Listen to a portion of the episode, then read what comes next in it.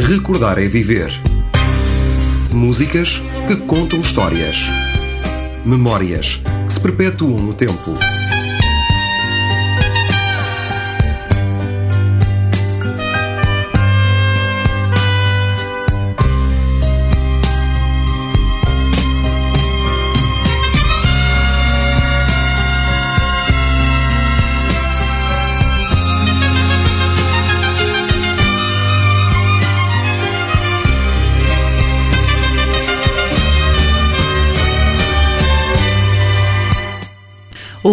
O Recordar é Viver de hoje lembra o pai do Carlos Alberto Costa.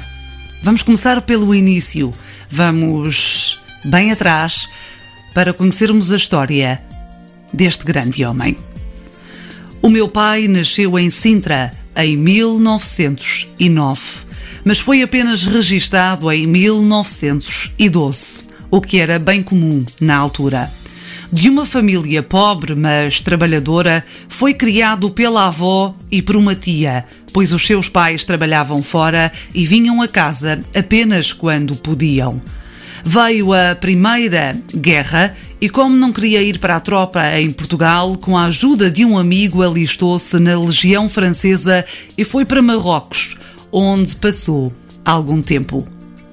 No fim dos anos 30, e já de regresso a Portugal, começou a trabalhar no que mais gostava: arte e também alguma arquitetura. Fez muitos trabalhos nos anos 40 e 50, sendo que o mais notável foi na Menina da Rádio. Que feliz coincidência! Mas no fim da década de 50, rumou à Madeira, a trabalho e acabou ficando por amor. Casou na ilha e com a ilha. Durante 30 anos fez muitos trabalhos de arte pela Madeira, como publicidade em feiras, cartazes para empresas, nomeadamente para a empresa de cervejas da Madeira.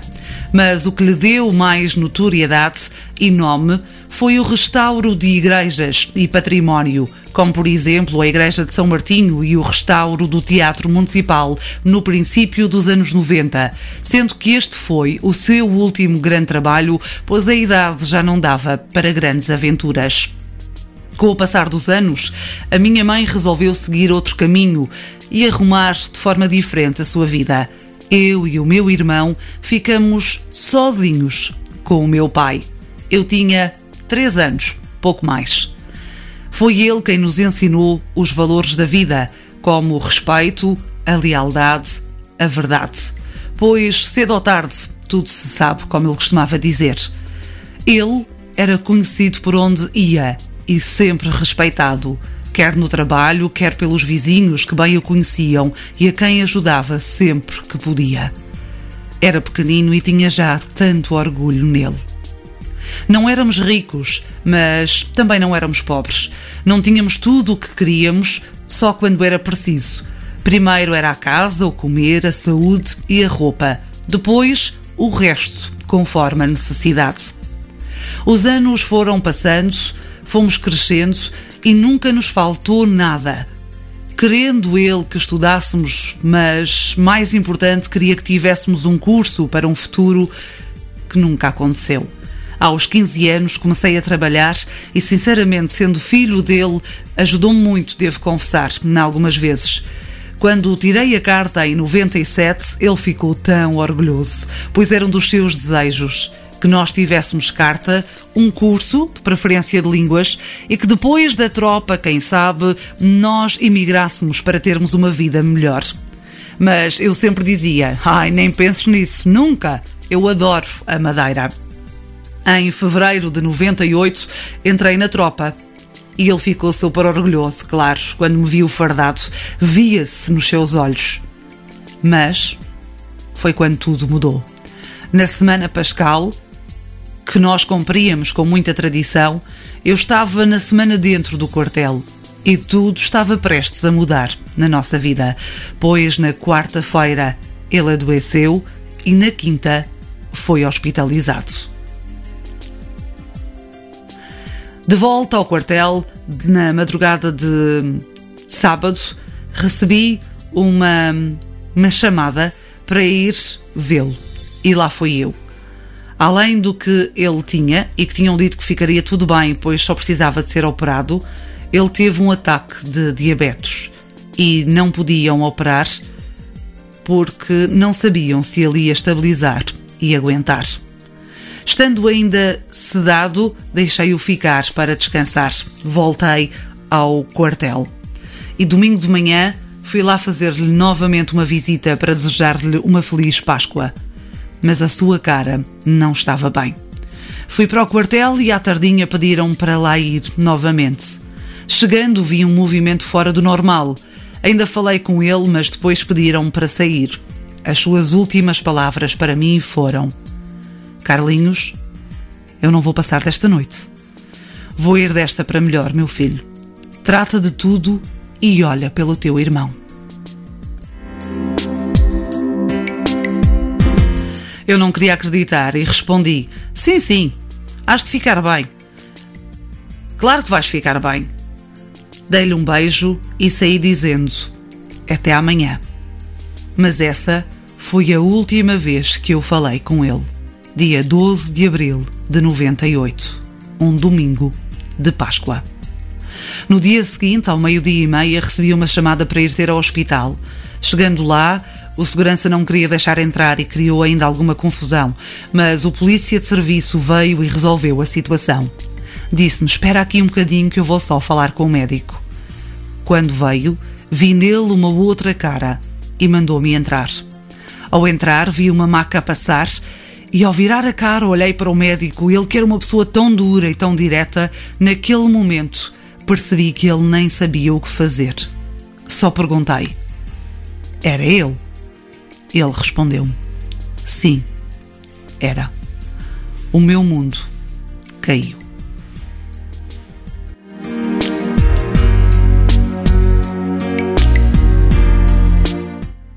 Entretanto, passado o choque, só disse: Quero vê-lo. E fui, mas na verdade nem sabia o que fazer. O seu último adeus foi, entretanto, depois, no dia 16 de abril. Foi o pior momento de todos, pois foi o acordar para o choque da sua partida. O meu pai teve um bonito funeral, como era digno da sua pessoa, com a homenagem do Sr. Padre que lhe fez o funeral e que falou da sua obra de recuperação da Igreja de São Martinho e da Capela da Penha de França, com a minha família, com os amigos e os colegas militares. Todos prestaram homenagem ao pintor de arte Afonso Costa, ao meu pai. Pai,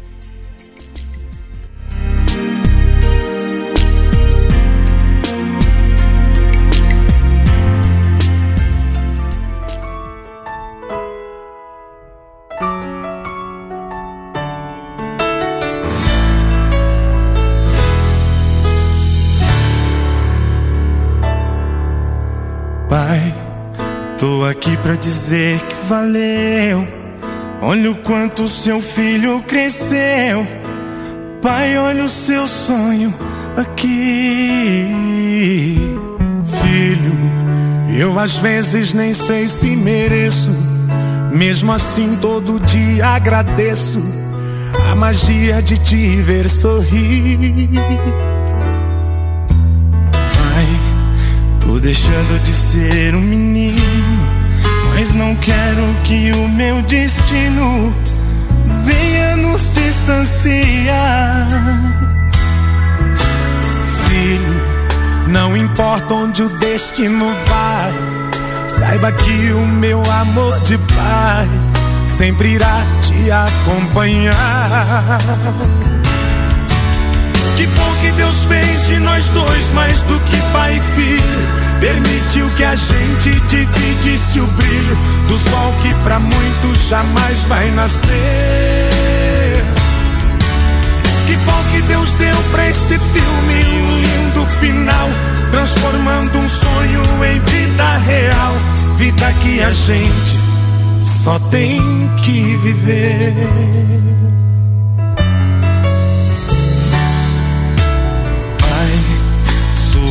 hoje é minha voz. Tem um elo de paz entre nós que nada poderá romper.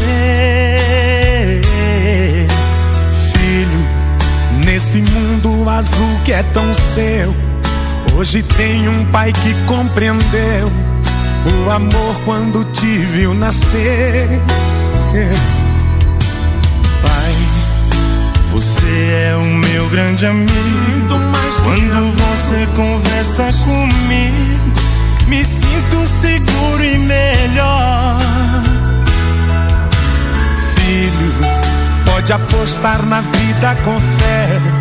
Que por Deus todo homem já é uma luz a brilhar por si só. Que bom que Deus fez de nós dois mais do que pai e filho. Permitiu que a gente dividisse o brilho do sol que pra muitos jamais vai nascer. Que bom que Deus deu pra esse filme um lindo final, transformando um sonho em vida real.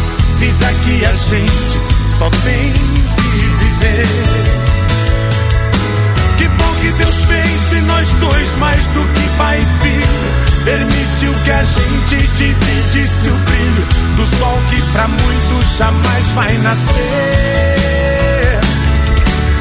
Que bom que Deus deu pra esse filme um lindo final, transformando um sonho em vida real, vida que a gente só tem que viver.